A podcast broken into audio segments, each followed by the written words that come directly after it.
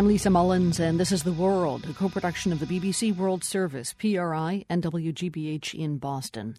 Europe is holding its breath in anticipation of Sunday's elections in Greece.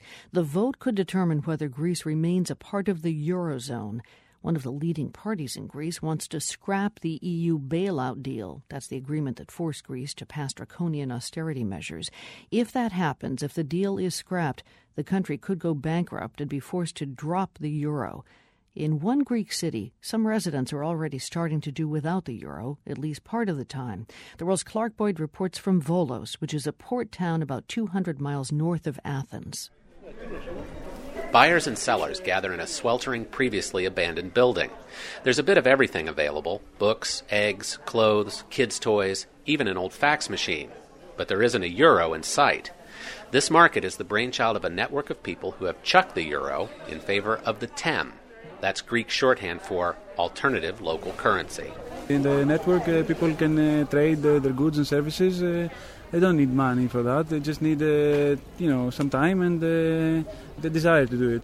That's Christos Papaioannou, one of the network's founders. He says it's kind of like bartering on steroids. We can see it as exchanging favors. So, for example, if I do uh, a service for you, then uh, you owe me a favor, and I can uh, use that favor to get some service from somebody else. So we don't have to exchange uh, directly. I can uh, do it with some uh, third person.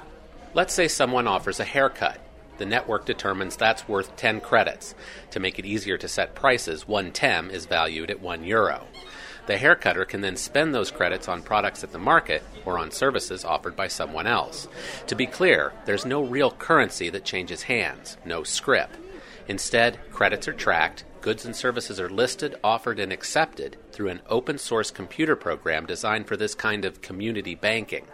Papaioannou says the original idea for the network predates the economic crisis. The idea that we can improve on the way people uh, deal economically, that people, you know, uh, do things together and they take their lives in their own hands, basically. That idea appeals to Euripides Souras. First of all, I thought that the existing economic system was uh, something like a war. It wasn't made for the citizens. He joined the TEM network in December 2010. And what services does Souras offer? Massages, uh, Bach remedies, and uh, general alternative therapies. Things more and more Greeks could probably use these days, especially in Volos. Panos Skotiniotis is the city's mayor. Ο Βόλος είναι μια περιοχή που δέχεται έντονα τις συνέπειες της κρίσης και αυτό οφείλεται Volos has been hit hard by the crisis, Skotiniotis tells me. When construction fell off, the region's cement and metal industries suffered. Unemployment is rising, and local funding from the Greek state is down 40% over the past three years.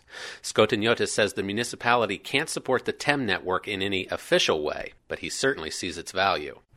είναι αυτονόητο ότι η δημιουργία αυτού του εναλλακτικού νομίσματος It goes without saying that this currency is not substituting for the official state currency, the euro, says the mayor, but it's a supplement for people who can't meet their own needs. Back at the market, I'm told the TEM network in Volos is growing quickly. More than a thousand people have joined or are waiting to join in this city of 150,000. Katerina joined a month and a half ago. Εγώ προσφέρω, φτιάχνω γλυκά. Katerina says she's here selling her homemade liqueurs, jams, and sweets. For her, the network isn't just about creating an alternative social structure, it's about survival. She uses her credits to buy staples, vegetables, fruits, and eggs from others in the network. She says she wishes the TEM network were bigger. She wants to be able to buy things like olive oil and meat. Katerina says she's been unemployed for five months now. I ask her if she's received any help from the local government. The state is completely absent, she tells me. All of our politicians are cheats. They robbed us. For good measure, she adds, you go tell Obama that. Nearby, I find 18 year old Olina. She's helping her mother sell some of the family's clothes. Because I don't think that clothes matters now, right now, right this moment, you know, from all the crisis. I think food is more important. Olina tells me she's studying communication and wants to write for a fashion magazine like Vogue someday.